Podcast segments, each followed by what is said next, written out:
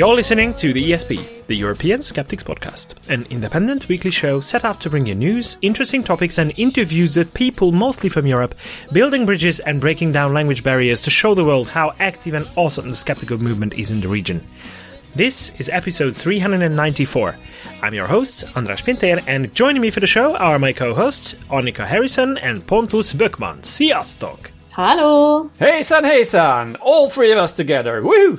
Yeah, how did that happen? Well, we sh- shouldn't be surprised at that. I mean, the right thing to do would be to have all three of us every single time. But unfortunately, life always gets in the way. Mm-hmm. Yeah. It doesn't mean that we don't care. So I want our listeners to be sure that we do care. This is why we m- make it our priority to push an episode out every mm-hmm. single week. Yeah, that's uh, why we're still here, guys. Not all of us can make it. But yeah, I hope you appreciate it, dear listeners, and I hope that the, you are content with the content. Um, we try I our missed best. You guys. We missed you too. So how's how's Luna? Is she back to true? Much back on better, track? Yeah. She's back not one hundred percent yet, but she's she's good enough. mm, yeah. Is she in kindergarten yet? Yes, she is. Oh, that's that's a, been, a good yes, way exactly. to pick up stuff. We already, I'm, I, I already said like I want to do almost like this counting thing that prisoners sometimes do on the wall, where, where they just ah. like do little um cuts in the wall. I think I want to do that with sicknesses of the first childcare year. We're already two well. down the drain, so we'll see. Well, yeah, well. She only started four for... weeks ago, I should add, so. Yeah. Be prepared for a bit of a roller coaster in yeah. the next next yeah. three years, so yeah, it's, it's usually how it happens. But hey, immune system and so on. Yeah, yeah, yeah, you need to develop one. So, yeah, you need to be exposed to a couple of things in mm-hmm. order for it to yeah. work. Yeah. But you're okay? I'm yourself? Okay. I'm perfect. Okay. How How are you, old man? I, I suppose that's me. Yes, I am so old, kind. uh, but for my age, I feel pretty well. Okay, that's always good to hear, and I, I think it, it will be stay like that for a long, long time.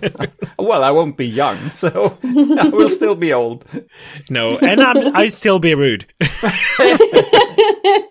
And a bit of a dick, yeah. Uh, so, um, yeah, but I'm so I'm just so happy to to be here with you, the, both of you, and I can't wait to be in uh, Manchester. Manchester, yeah. We are heading very it's soon. Close. It's getting close, yeah. guys. But you know, there is one thing that we always look forward to. I mean, apart from the thrill of just being there and enjoying the whole mm-hmm. weekend. But one thing uh, usually stands out, and that is the award ceremony of the Ockham Awards and the Rusty Razor Awards, right? Yeah. Mm-hmm. yeah. Uh, which usually happens on the Saturday. It's a very interesting ceremony. I remember clearly what it was like in twenty seventeen mm. when we got nominated and we won the Ockham Award. We were so surprised. We had no clue. We had absolutely yeah. no clue. No clue as to what we were going to say. It has changed in a way because back then there were several different categories. Now there aren't really. There are two awards, the Ockham Awards and the Rusty Razor Awards. So what are those? On the Skeptic magazine's website, the nomination form says, the Ockham Award is for an individual or organization who has done outstanding work to promote critical thinking within the last twelve months. The three major considerations you have to make before you nominate someone is the impact. Is there some kind of a change that they have brought about? The reach. Have they reached a great many people with that impact? And how relevant are they to mm-hmm. critical thinking and skepticism? The Rusty Razor is the other kind of award. It's uh, the one that is for an individual or organization who has been the most prominent promoter of unscientific ideas in the last twelve months. So obviously all kinds of pseudoscience and the th- same things, whether they have a great reach. Because the skeptical community usually doesn't want to promote the promoters of pseudoscience. Mm-hmm. So if if someone is not well known enough, obviously they should not be given an award like that because that will just bring them more attention. But um, if they are very har- doing some very harmful work, please nominate them. And there is a nominate a nomination form or which we will obviously share the link to on our show notes. So uh, feel free to, to nominate someone. And uh, I'm pretty sure that we are going to nominate a couple of people. Some of them must have been mentioned on this show because we, we tend to keep an eye out for people who are excellent in science communication and conveying the message of skepticism and critical thinking. As well, as well, I think finding someone to nominate for the Rusty Razor will not be difficult. Hmm. Mm-hmm. And so finding someone to nominate for the Bent Spoon Awards also won't be hard. Australia! They're also open for nominations. Exactly. Australia. And that's basically the only limitation I have. Please only nominate people who do their woo inside Australia. Like, even if European or American or whoever people appear on Australian television, the Bent Spoon Award is only for local heroes, as they call it. Huh. And they're open... We'll put that link into the show notes. And there also are a few past winners. Funnily enough, although I, I am in touch with Australia, I didn't know any of them. So well, that's maybe also good news, because that means that maybe not killed anyone yet. yeah. um, yes. But their yeah, past winners include Maria Camilla Pau for selling useless COVID vaccination exemption certificates, or Craig Kelly, a member of parliament who spread misinformation about COVID, and so on and so on. The list goes on. But yeah, that's also open for nominations. And we were lucky enough to be at the ceremony last year. So thanks again for that. That was a really cool experience. Um, I'm looking forward to find out who will win it this year.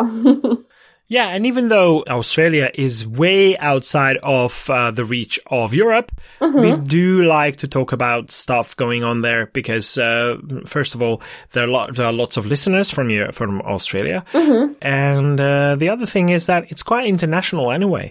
Mm-hmm. But yeah. It looks like it's uh, award season. Pontus, yes. When is your award due? I mean, not yours personally, but, but the, that of V O F. Yeah, no, that's always announced around the first week of January.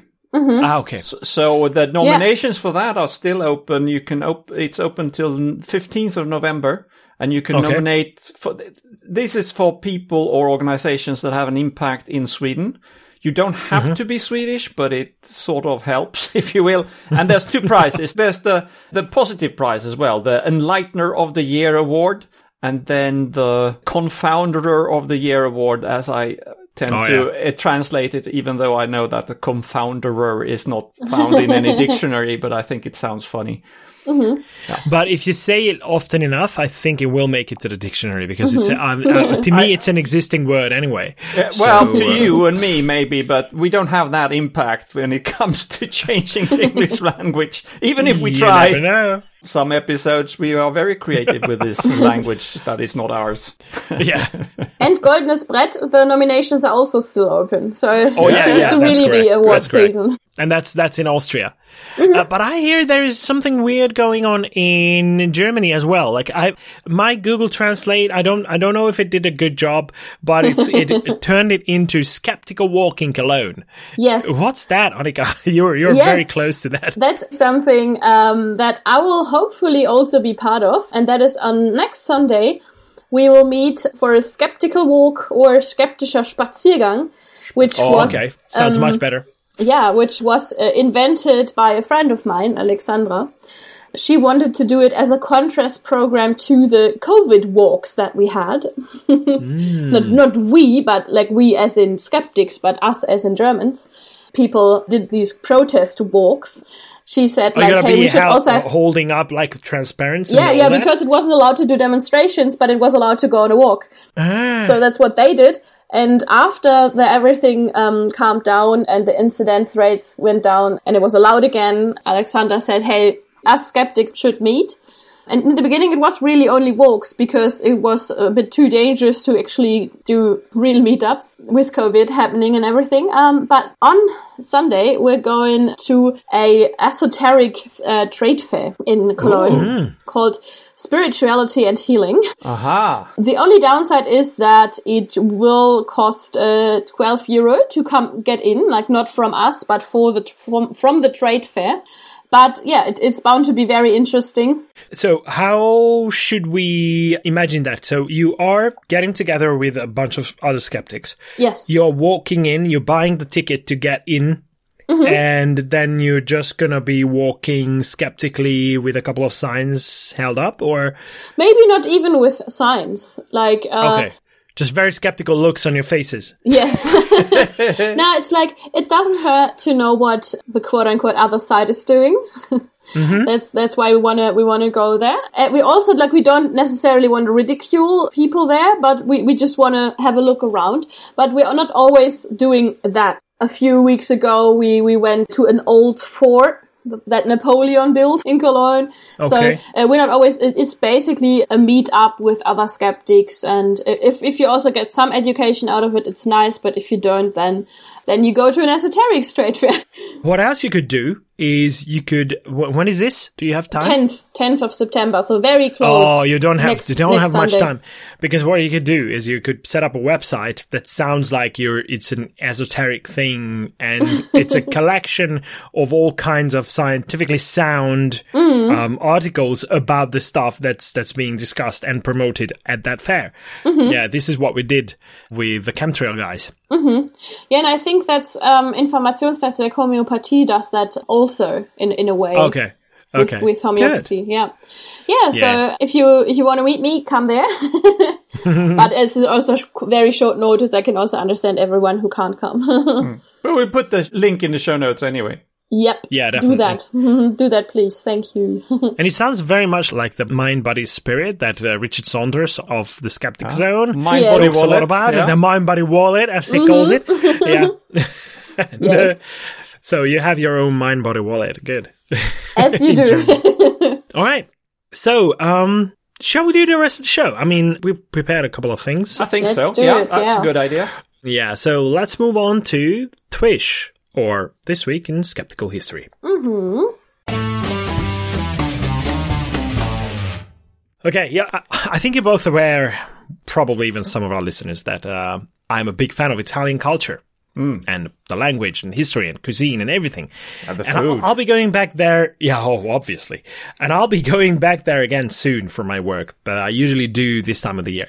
But it probably doesn't come as a surprise to anyone that Italy is one of those countries, especially the southern part, where religion plays a very important role in people's lives, right? Mm-hmm. It's predominantly Catholic, that part of Europe, and still to this day. And everywhere you go, you'll find a saint venerated by the locals as perhaps a patron saint to a specific town or region. And these are all intertwined with weird shit. I mean, crazy kinds and levels of superstition. All kinds of superstition. And of course, Palermo, which is a vibrant and ancient city, uh, the capital of the gorgeous island of Sicily, is no exception. And their patron saint is called Santa Rosalia. Have you heard of him? Uh, her? No, haven't. No. No, okay. Have you been to to Sicily? No. No. no. You should go. It's beautiful. Getting back to Santa Rosalia. Her feast is observed on the fourteenth of July, but then again on the fourth of September, with a, the latter being a big, big pilgrimage to the shrine on something that is a big hill, and it is called Monte Pellegrino. Pellegrino means... pilgrim, right? Yeah, sorry. Pellegrino, yes, it does. So it does mean pilgrim. So it's because of this uh, fourth of September event of every year that I am talking about Santa Rosalia today on This Week in Skeptical History. Okay, why is her story particularly interesting from a skeptical point of view? Apart from the usual crazy stuff linked to all kinds of saints, the answer lies partly in the fact that her remains are on display in a very, very elaborately ornated reliquary in one of the chapels of the Cathedral of Palermo, which is a beautiful building, by the way. Everyone should see it. But uh, when I say they are on display, well, they're sort of on display. They used to be much more accessible and visible, but after an incident in eighteen twenty-five, they deemed it necessary to be somewhat hidden from the skeptical eye. Ooh. So why exactly did that happen, you might ask? Um, people of faith, and especially the church, usually don't care much about skepticism towards relics, do they? So they just, whatever, I believe in this, you, you don't have to. But in the case of Santa Rosalia, her mojo is centered around her remains, or what are thought to be her remains. They have been used to fend off all kinds of epidemics in Palermo since the first part of the seventeenth century.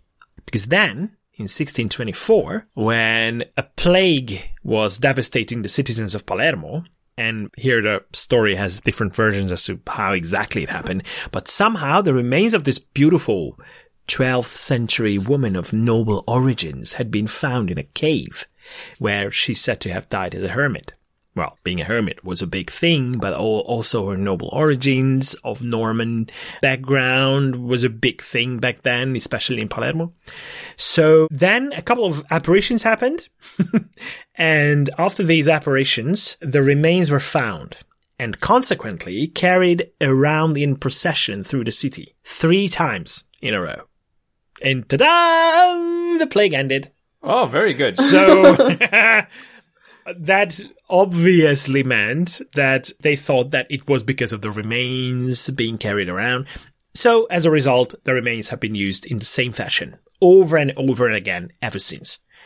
Basically, making Santa Rosalia the most celebrated figure in Palermo and the patron saint of the city and the whole island. Okay, but what happened a couple hundred years later in eighteen twenty-five that made the clerics hide the relics? It so happened that... a certain William Buckland. I don't know if the name sounds familiar. Well, it doesn't sound very Italian. No, no, no. He was an English geologist and pa- paleontologist, and in fact, one of the most famous ones. But he decided to visit Sicily on his honeymoon. Since he was also a theologian, who happened to be the Dean of Westminster... Ah. Obviously, local priests were proudly and eagerly showing them around with he- with his wife. Yeah, it was very important to them that they show off what they have and what they're in possession. But due to his scientific interests and areas of expertise, he was well versed in things like, well, comparative anatomy.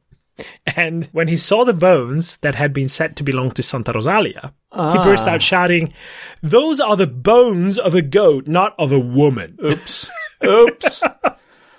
But but it worked, didn't it? Anyway, you know, you you yeah, walked well, the goat around the city a couple of times, and then the plague stopped. Yeah, it probably didn't even have to be just bones. I mean, I mean, well, if you if you see goats around the island, they tend to be mostly bones. That's a sad thing. So yeah, you can easily imagine how shocked the priest must have been. Yeah. Uh, to hear all that. And and they tried arguing that the saint would not permit him to see what only the faithful could discern. And not much later, it got all covered and enclosed in a casket. That was it, basically. And the casket was so beautifully ornated that nobody even cares what's inside. Except for a couple of skeptics who obviously have never been given access to the remains ever since that incident. But the pilgrimage is still happening every year on the fourth of September to the cave where the remains of, well, allegedly Santa Rosalia, but most probably a goat, had been found sometime in sixteen twenty-four. So if those are really the bones of a goat, I have to say, no doubt it's a holy goat. By the way, fun fact, a prominent British ecologist, G. Hutchinson, proposed in a nineteen fifty-nine paper that Santa Rosalia should become the patron saint of evolutionary studies because he visited one of the pools around the famous cave. And after examining water bugs of the family Coryxidae, he started developing certain evolutionary ideas. So in that article, he praised Santa Rosalia for being the one whose cave is always visited. And near that cave, he discovered a couple of interesting, uh, scientifically interesting specimens. So, yeah. So the fourth of September is the pilgrimage day to the place where, well, most probably the remains of a goat had been found. Oh, that's great. Hallelujah.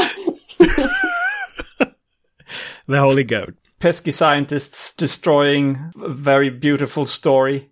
Well, they couldn't destroy it, could they? I mm. mean, no, it I didn't mean, work. But it's still there. People still believe it. And uh, the biggest event in the year in Palermo is always the fourteenth of July with the, the large procession. But then on the fourth of September, a lot of people go all the way up to the cave barefoot. because that's how you do pilgrimage, right? So it's blah, ridiculous. I don't know. I, I just love it. But uh, speaking of uh, weird shit in Italy and uh, being all Catholic, I hope that Pontus pokes the Pope this time. Yes, well, Frankie may be old. He's not a goat, but he's old. Uh, he's, the old, uh, the old goat. The old goat. Uh, he's no longer in his prime, but he's still on the road, though. And uh, as we record this, he is on a four-day visit to Mongolia, which is quite Ooh. a trip, uh, no matter what age you are. Yeah. It all yeah. depending on where you are. Well, where you start off, yes. uh, so... Mongolia, that's an interesting destination for, for a pope because uh, there are very few Catholics in the country.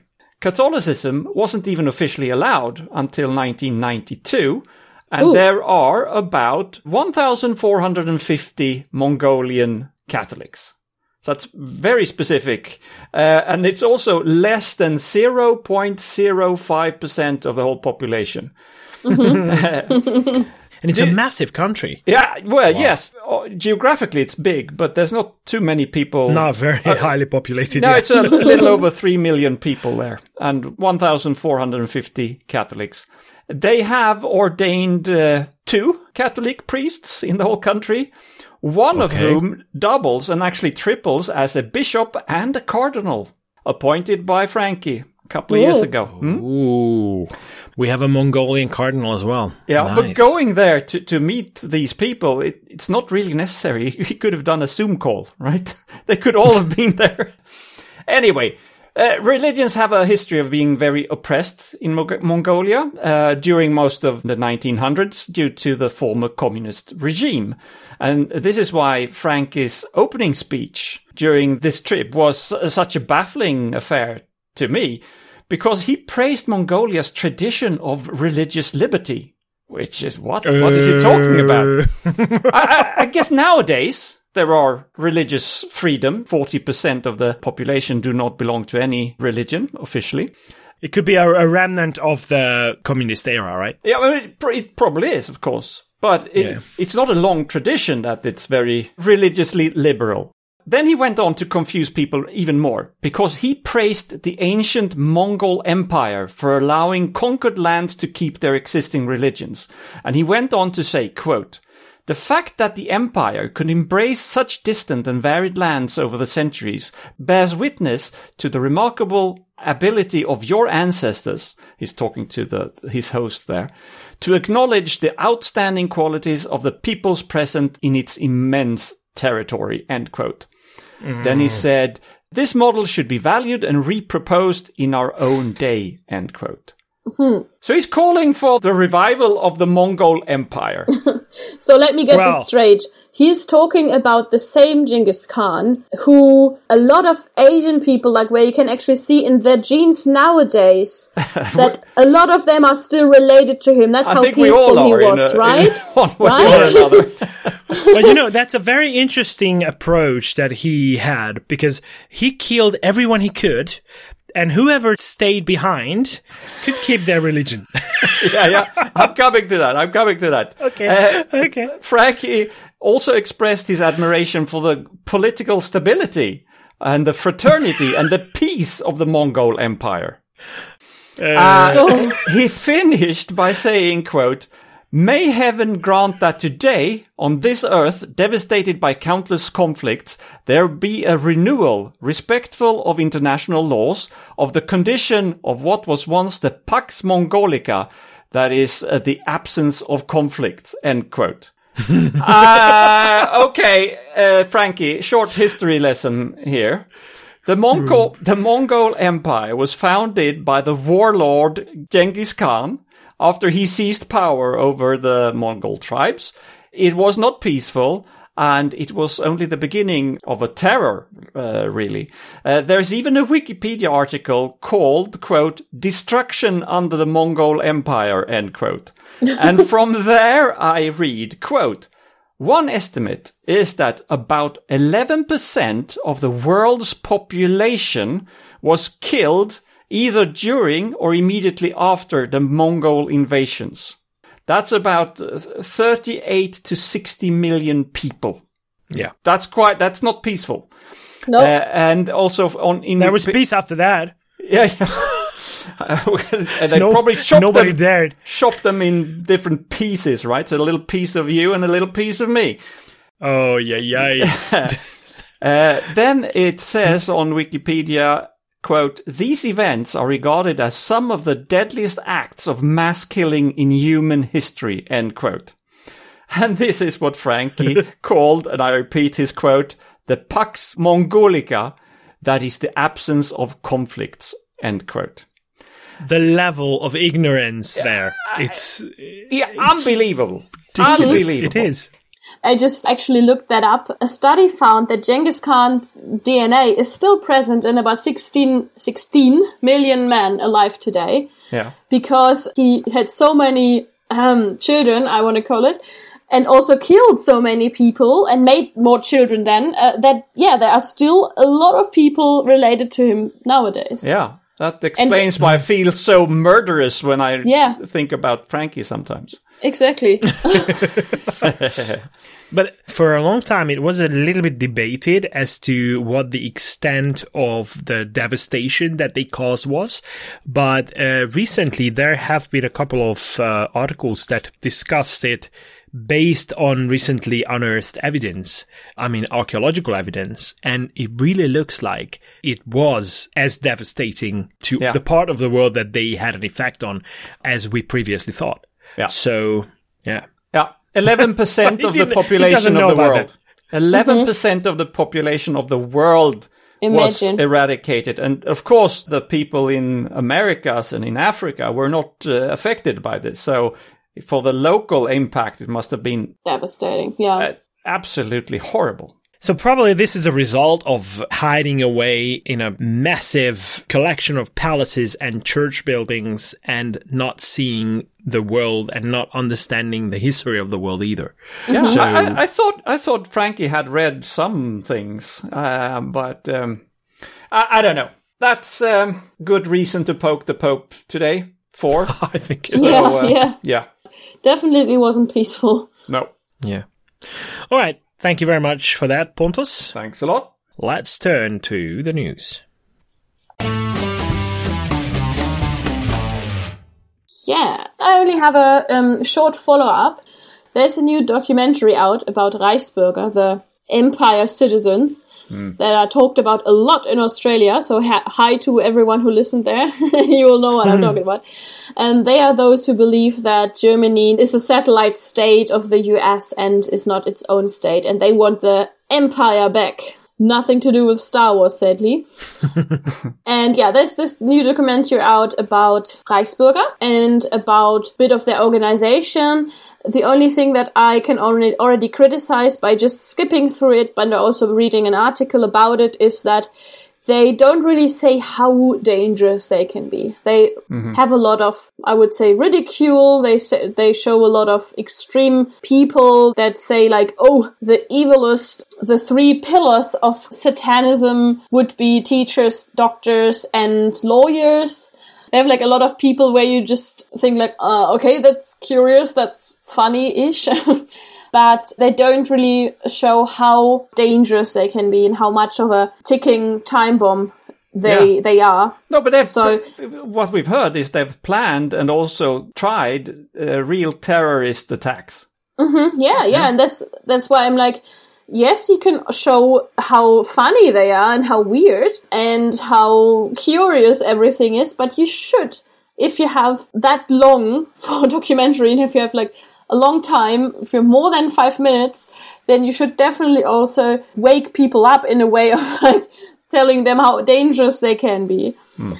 But yeah, that's a little bit of a follow-up. Anyone who's interested should should watch that documentary. It is interesting. Um, there are a few experts in there that are also very knowledgeable. So yeah, give it a give it a watch if you're interested in the topic. It's in German. Mm-hmm. Well, we have to learn German anyway because uh, there are yep. lots of things going on in Germany in the field of skepticism. So, mm-hmm. um, yeah, why don't we?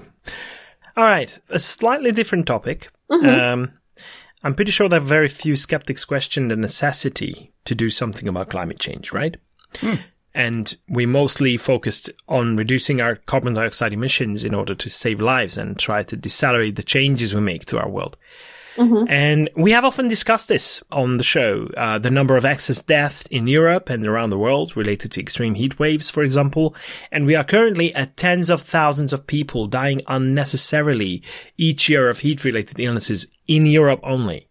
Yeah. But it definitely doesn't look good when we consider real action driven by climate policies, right? It's as if our leaders didn't understand the science and the urgency of the situation made very clear by the science. Or if they understand it, it's even worse because then they just don't care.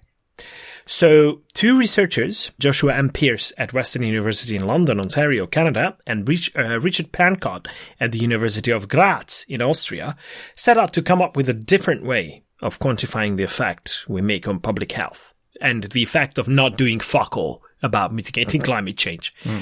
They reviewed one hundred eighteen articles in their paper that were all about climate policies and how it should be communicated and what the numbers show in terms of the effect, the societal effect of climate change.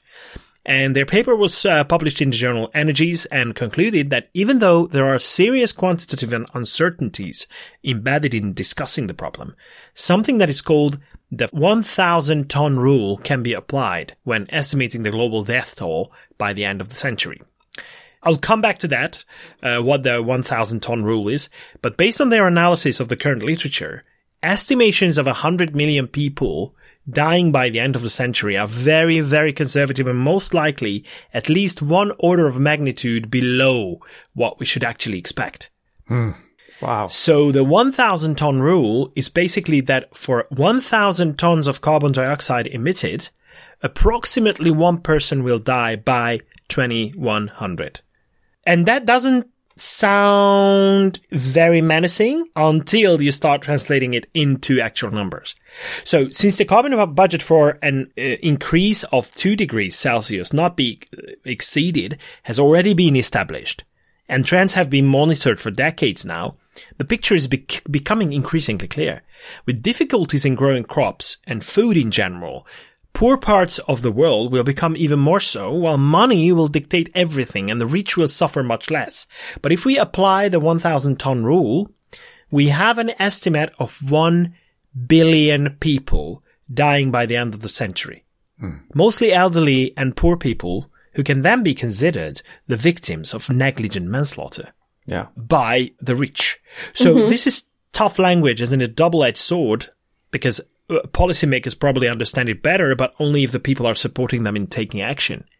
If critics start pointing out the uncertainties and thus rendering the whole message impossible to get through, it will backfire, obviously, and then we're screwed. But they outline the usual points of action that need to be focused on, which is usually what is discussed in international events like COP. But yeah, we are again back to the fact that the word of science should be heard. Hmm. The messages have to be conveyed and understood by all, not only decision makers, but also the general public, because decision makers only understand the voice of the general public because they are the ones voting for them. That's right. So, so even if there are, sometimes we hear about you, you criticize the politicians for not doing enough, for not caring enough, or not being good enough on these things. But I say it's our fault, at least if we live in democratic countries. We we get yeah. the leaders that we elect, and we elect exactly. people who uh, are short-sighted, who think more about immediate money and to be populistic, and that's what we yeah. vote for, and that's what we that's what we get. I'm sure there are very sensible politicians out there, mm-hmm. but nobody votes for them. Exactly, but that's because probably a lot of people lack that kind of sensibility as well that would be required for them to understand who's the person who's more sensible. Yep. Mm-hmm. So, um, unfortunately, it's also like it depends on who has the better story. And yeah, yeah, but unfortunately, I don't see a way of us surviving if we, if we can't do that. The world needs more skeptic skepticism, more critical thinking, and the realization of who is doing a good thing and who's not. Recently, I heard Steve Novella saying that the problem is that we tend to think that the world is run by responsibly thinking adults, mm. and it's not. Yeah. No, it's run by toddlers, let's face it. Yeah, yeah. And not even well-behaved toddlers like mine. So I thought this is an important topic because it's a communicational issue. Mm-hmm. The numbers are not new. However, this calculation of one billion and the estimation of one billion by the end of the century, this is very shocking. It's very sobering, yeah. It is very sobering, yeah. Yeah, that feels a lot like we should make more children and uh, be optimistic, uh, doesn't it? Uh, no, but... okay, um, well, if we educate them well enough, yes. If we do, yes. We have yeah. to make them the new policymakers. And publish more research. And publish more research, but also take care where you're publishing, because there's actually a pretty interesting um, thing that happened. Derek Wollens, who is a researcher, um, found his name on editorial boards of several journals he's never heard of. And Oops. I want to repeat that, on editorial boards. Yeah. In July, he received an email by Daria Yarosova, who is editor-in-chief of C E J N W, the Central European Journal of Nursing and Midwifery. And she was wondering, because there was a double publication just insignificantly worded differently. So he, she was wondering about that and contacted this guy who was on the editorial board. And he learned that he is on several editorial boards that he never heard of. Wow. Yeah. um, he is a professor of synthetic chemistry at the University of St Andrews in Scotland, and said, and I quote, "This publisher is behaving in an unethical and misleading way. Sadly, if this is how the editorial board is convened, it seems unlikely that the published articles can be properly peer-reviewed." Yeah. And I can understand that if he doesn't know that. And yet they are being published. Exactly. The article he was contacted about was called "The Effect of Aromatherapy with the Essential Oil of Orange on Pain and Vital Signs of Patients with Fractured Limbs Admitted to the Emergency Ward, a Randomized Clinical Trial." And it was published in Der Pharma or Chemica in two thousand seventeen. It was also published in the aforementioned Central European Journal of Nursing and Midwifery. Aha. And the Indian Journal of Palliative Care. Oh, as well. So, coming around. And the whole premise is, if you break a leg, they have allegedly tested the benefits of sniffing on oranges. Mm-hmm. Ah. He, he also said yeah. he never heard of the, the journal. Like, not even of the editorial board, he never heard of the article, but he even not never heard of the journal. Yeah. And he said he's actually really angry about that. He said, I quote again, "I have never given my permission for you to make me editor of this journal. This is damaging my academic reputation." Yeah. End quote. Indeed so. And yeah, you, you can see that this is really not okay. You can also see how much that is not peer review. Hmm. Sadly, mm-hmm. they also they didn't reply to an email from Retraction Watch where uh, that they talked about this. This makes us wonder, of course, on the quality of peer review in several journals. Yeah, of course. Yeah, if that's how they, how they yeah, yeah. make their editorial boards. Well, just hijacking names that sound yeah. prestigious, and they just yeah. use those names mm-hmm. to. F- to enhance their yeah. own prestige. Exactly. If oh, you hear Saint Andrews in Scotland, you're like, oh yeah, that's cool. Yeah. Pretty good golf course, I hear. Yeah, neither good science nor ethically okay. Yeah, it's a very prestigious university, the yeah. University of St Andrews. Yeah, mm-hmm. okay, beautiful place. Mm-hmm. Mm-hmm.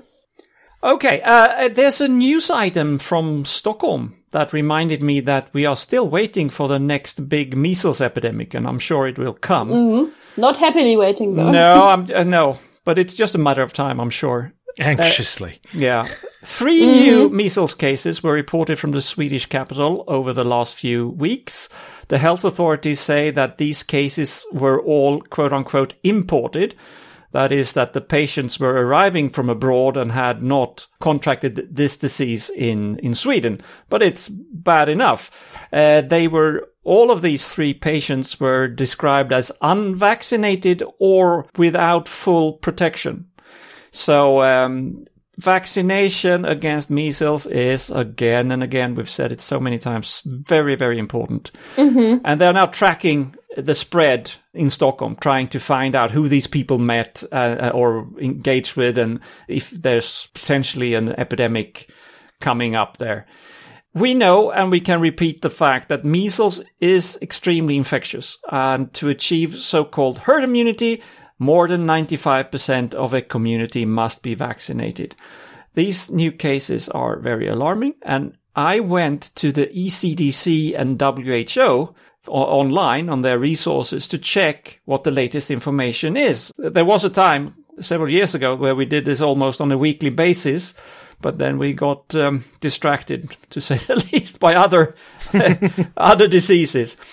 Anyway, according to the E C D C, their monthly reporting of measles, they looked at July. That's the latest that they had published. Only seventeen out of the twenty-nine European countries that they have available statistics for had no measles cases in July. So the disease is present and active in about half of the European countries. And we can add U K and likely Ukraine as well to that number. Most uh, countries reported just single-digit cases, so that's sort of okay. But Romania ha- had around one hundred and Austria about ten. And this is just in one month. Mm-hmm. So, as we've said before many times, measles kill people. Not all the time, but enough that it matters. According to W H O, there were an estimated one hundred twenty-eight thousand measles-related deaths globally in twenty twenty-one. one hundred twenty-eight thousand deaths. Wow. This is mostly among unvaccinated or undervaccinated mm-hmm. children under the age of five years. So it's mostly a problem for children and mostly for those who are not vaccinated. They also estimated that measles vaccinations had averted fifty-six million deaths between the year two thousand and twenty twenty-one. So wow. Vaccination saves millions of lives. Exactly. In twenty twenty-two, they say about eighty-three percent of the world's children received one dose of measles vaccine. Remember, it should be two doses and it should be ninety-five percent, not eighty-three percent. This is the lowest rate since two thousand eight. And uh, yeah, so unfortunately, vaccination rates statistics for Europe is not really available since twenty eighteen. I guess it's hard to collected, I don't know, but that's the latest number that they have. In twenty eighteen, only five countries in the E U or E E A area were on or above the required ninety-five percent. That was Portugal, Hungary, Slovakia, Iceland, and Croatia. Those countries are okay. The rest of us are not living up to the ninety-five percent vaccination rate. And this number, twenty eighteen, this is, we should remember, before the pandemic and the Russian mm-hmm. war against Ukraine. I'm sure things are worse now. Yeah. Yeah. So we're still waiting for the big epidemic, measles epidemic, and uh, it seems very likely that it's coming sooner or later. And the thing is, not the ones who instigate anti-vax will suffer from that. It will mostly be either their children or children that just couldn't be vaccinated. Yeah. Mm. Right. Good news. Um, not. Not. Definitely unhappy news. And I've got news that made me actually grin a bit, I have to confess. Okay, good news then. And I think we need a bit of a news item that makes me grin. Because Anglican priests actually agree on the fact that Britain is not longer a Christian country. Oh. Here's my okay, giggle. Okay, then um, get out of the House of Lords, please. Yes, yep. What happened to that one? Yes. uh-huh, uh-huh, exactly. Bishops out, yeah. I think was the slogan. Yes, yes. Yeah. Yep. That would be yep. good. Yep. There was a poll carried out among Anglican clergymen, and they mm-hmm. agree that Britain was historically a Christian country, but is not anymore. Almost two-thirds of the priests said that it can be called Christian, but only historically, not currently. Okay. The majority of priests say that the Church of England should conduct same-sex weddings. Okay. Good. And a further majority also thought that the Church should drop its opposition to premarital sex. Also Okay. As I said, I had to I had to giggle a bit about that, but it's also not something we can applaud, because there ha- was a lot of trouble in the U K. They had this uh, blasphemy laws. They have religious discrimination in skate schools, uh, sorry, not skate schools, in state schools and in religious schools. They have sometimes failure to recognize marriages that haven't been done under religion. And as we already said, they have the automatic seats for the bishops in the House of Lords. Mm. So if even the clergy people say that Britain is not a Christian country, then how about just separating the whole thing?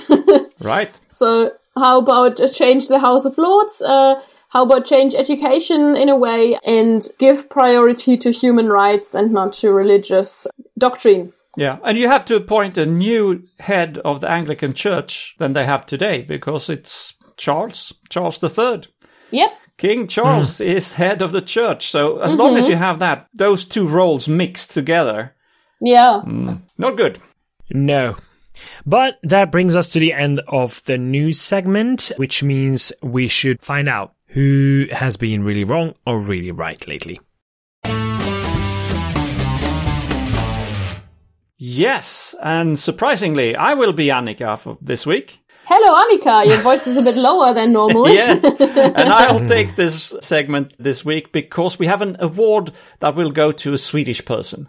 Mm-hmm. Maria Gunther is a brilliant Swedish science journalist, and uh, she also received the Swedish Skeptics Enlightener of the Year Award in twenty sixteen, mm-hmm. together with uh, a colleague.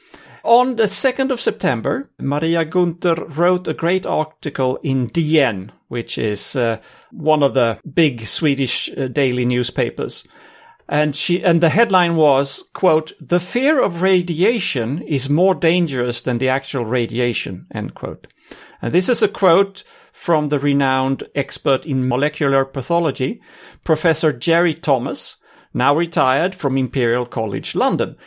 Maria Gunther's article uh, was prompted by the news that Japan will dump radioactive water from Fukushima into ah, the sea. Yeah. And when you hear that, that sounds really dangerous and, and crazy and alarming. This water contains tritium, which is a radioactive isotope of uh, hydrogen. But Gunther shows how we need to put things in perspective. Naturally produced tritium falls down from the sky all the time. Only in Japan, they receive ten times more tritium naturally per year than they are now going to release into the sea. The radiation from tritium is so-called low-energy beta radiation, which only reaches six millimeters in air and six thousandths of a millimeter in water. So it's very limited in range. It can cause harm if it enters the body through food and drink. And this means that some sea creatures will ingest a very, very small amount of radioactive tritium. But again, it's a question of perspective. Gunther goes on to quote the organization called Science Media Center, who says that a lifetime consumption of seafood caught within a few kilometers of the Japanese release will result in a radiation dose equivalent to one bite of a banana. Because yeah, bananas okay. contain a small amount of the radioactive sus- substance potassium forty. So this is what we're talking about. If you eat seafood your whole life from creatures that have been exposed to this water that will be released, then it's just as dangerous as taking one bite of one banana. So excellent work there by uh, Maria Gunther. And... Mm. For her continued efforts to explain real science to the general public, she receives this week's prize for being really right. Well deserved. Mm, well deserved. It's uh, fascinating how little we tend to understand the basic concept of toxicology, which yeah. is that it all comes down to the concentration. Yeah. Because yeah. whether something is toxic, whether something is harmful, well, different materials differ based on how much you have to consume. So yeah. this is when we talk about hazards, self-hazards mm-hmm. in terms of uh, food supplements and food items and all that. That's the other problem, the problem that we usually have a hardship understanding, the difference between hazard and risk. Yeah. Um, mm-hmm. Right. So, yeah, it can be a hazard, but the risk is very low when it's a very low concentration mm-hmm. of the material that that you are exposed to. It's all so, about the dose. The, it's all about the yeah, dose. It's all exactly. About the, in, in German, we say die Dosis macht das Gift. Which yeah. translates to the dose makes the poison. Yeah, I think that's it's it's common. not it's not a uh, the German. It could be a German saying, but it comes from Paracelsus, who lived in Austria. Yes, yes, and uh, was a, a, a medieval doctor and mm-hmm. philosopher, and uh, he is widely considered the father of toxicology. So mm-hmm. this is the basic concept of toxicology. Yeah. So it's not German. Mea culpa, no, my bad. Well, no, I mean, could, I mean, it could be said in German Austrian, first. Austrian, yeah. But it, was, it wasn't said in German first. I think it was said in... It's Latin, probably. Latin first, yeah. yeah. Ah. Oh, okay. All right. Thank you very much for that, Pontus. But I believe we do have a word of the week as well. Yes, we actually have two words of Ooh. the week. Ooh. Nice. Yeah, yeah. So they are what connected. What a week. they are they are connected, and they are Norwegian, so I'll do my best fake Norwegian accent here. The first word is påstander, and I'm trying to do that as a Norwegian would do it. I'm, I'm not sure. Good I'm, enough for us. Påstander. So that's spelled P A S T A N D E R, and the first A there has a circle above it, so it's actually a separate. Uh, it's counted as a separate letter. So påstander. And uh, the next one is bevis. So okay. Do you have any idea? I've intentionally hmm. not put the translation in the script here, so you can't the, cheat. The f- do you do you have any? Do you want to make a guess? Påstander and bevis. The first one could be something like bystander, maybe? Oh, yeah. yeah. Good guess. Not right, but bevis. Good guess. Good Does guess. bevis have something to do with the drinking? Well, no, I don't think so. No, no. Okay. So, påstander means claims, claims. Oh, and mm-hmm. bevis. So it's a plural. It's a it's a plural. It's word. plural. It's plural. Yes, it's plural. Bevis is påstander. Probably related to bevis then. Yeah, and what does bevis mean? Bevis is like the proof. Exactly. Of exactly. Ah. So, so if I take on, you know, if, if Carl Sagan would have been born in Norway, he would have said, extraordinäre påstander kräver extraordinäre bevis. Extraordinary claims de- I love that. demand extraordinary evidence. I love that. I love yeah. it. Yeah. Say it again. Say it again. Extraordinäre påstander kräver extraordinäre bevis. Wow. So cool. I love that. We'll put that whole sentence in the show notes so that yes, our listeners can practice. I love it. Yep. Okay. Right. That's cool. Thank you very much, Pontus. Yep. Thanks a lot. Was it your own research? It was my own research and my own pronunciation. So if we have anyone nice. in Norway who wants to complain about my pronunciation, please send in your own pronunciation to info at the E S P dot E U, and we will play that little snippet uh, next week. Yeah, and um, of course, we are expecting a lot of other words of the week or mm-hmm. who's quacking items. So please send us your favorite words related to skepticism and science and pseudoscience, or the most horrible quack in your country, with preferably a link to them talking about weird shit. Yeah. So, um, we, yeah, so we would love to hear recordings of Of, yes. of this, yeah, so we can play them on the show. Preferably with uh, English subtitles or an explanation by you, the listener. Well, if there's no explanation, we can't yeah. do it. we we'll just make it up then. Yeah, yeah. yeah, we're not going to just run something just just because someone says, ah, oh, it's weird. Um, yeah, so it needs to be possible to confirm. Yep. That brings us to the end of the show, which is always marked by a quote. So, Annika, have you got one? Yes. This week's quote is by Edward Teller, or in Hungarian, I will butcher that, Teller Ede? Teller Ede, yeah. Teller Ede, who was, as you might have already guessed now, a Hungarian-American theoretical physicist known colloquially as the father of the hydrogen bomb, and born nineteen oh eight, died two thousand three. And he said something really smart, or he said several really smart things, but one quote I want to give you today is, and I quote, "We must learn to live with contradictions because they lead to deeper and more effective understanding." End quote. And he said that in Science and Morality in nineteen ninety-eight. Mm-hmm. All right. Yeah. He was quite aware towards the end of his life that he was mm-hmm. like a hateful figure for coming up with the idea of the, uh, not the idea, but, but pushing for the H-bomb. Mm. And uh, his character is very interestingly depicted in mm-hmm. in the in the Barbie movie. No, no, no, that's that's not the one. The Oppenheimer movie. Mm. Yeah. I think it's I think it's a brilliant movie, and uh, mm. he was the guy with the weirdly large eyebrows. In real life or in the movie? No, no, no, both, both. Oh, actually, yeah. It was funny. Yeah, I'm, I'm excited to watch it. I still didn't watch uh, Oppenheimer, so I'm excited to. No, me neither. To watch oh, that, guys, be prepared for a very intense ride. I mean, it's uh, emotionally speaking, it's it's very, very intense. Mm-hmm. And um, I think the depiction of certain characters and certain scientists is very interesting, and how they find different characters that we would expect to be much more of a weightful character. Like, they ended up a, a little bit weightless because I'm pretty sure it's just the storytelling part is so difficult. Like, you see Richard... F- um, not Wiseman...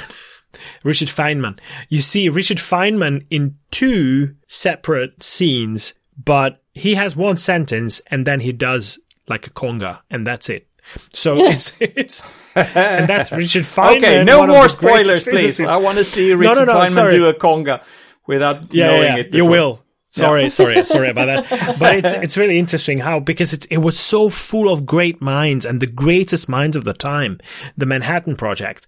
It's so j- only obvious that you cannot give the same weight to every one of them. Mm-hmm. Yeah, so we can we can still stay ex- excited for that then. Yeah, be excited about that, and mm-hmm. and do watch the movie. I do recommend it to everyone. Even though it's long, you don't notice how long it is until you finish and you see that, oh my God, three hours have passed. Okay, but that really concludes our show this week. I'd like to thank both of you, Annika and Pontus. Thank you. Thanks a lot. Many, many thanks to our listeners as well for tuning in. Please keep doing so, and until next week, goodbye. Tschüss.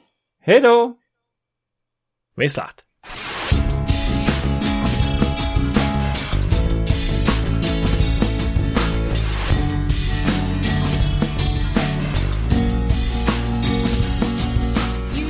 This has been your E S P experience. The show is produced and recorded by the E S P dot E U. Join us again next time, but until then, please send your feedback, comments, or death threats to info at the E S P dot E U. We would also love to hear your ideas and suggestions regarding future episodes, as well as news from your country of residence that might interest others across the continent.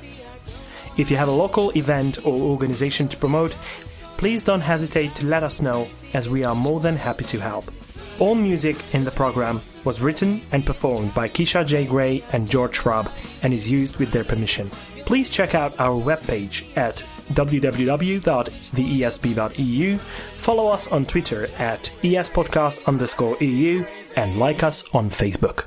I don't know how you can believe.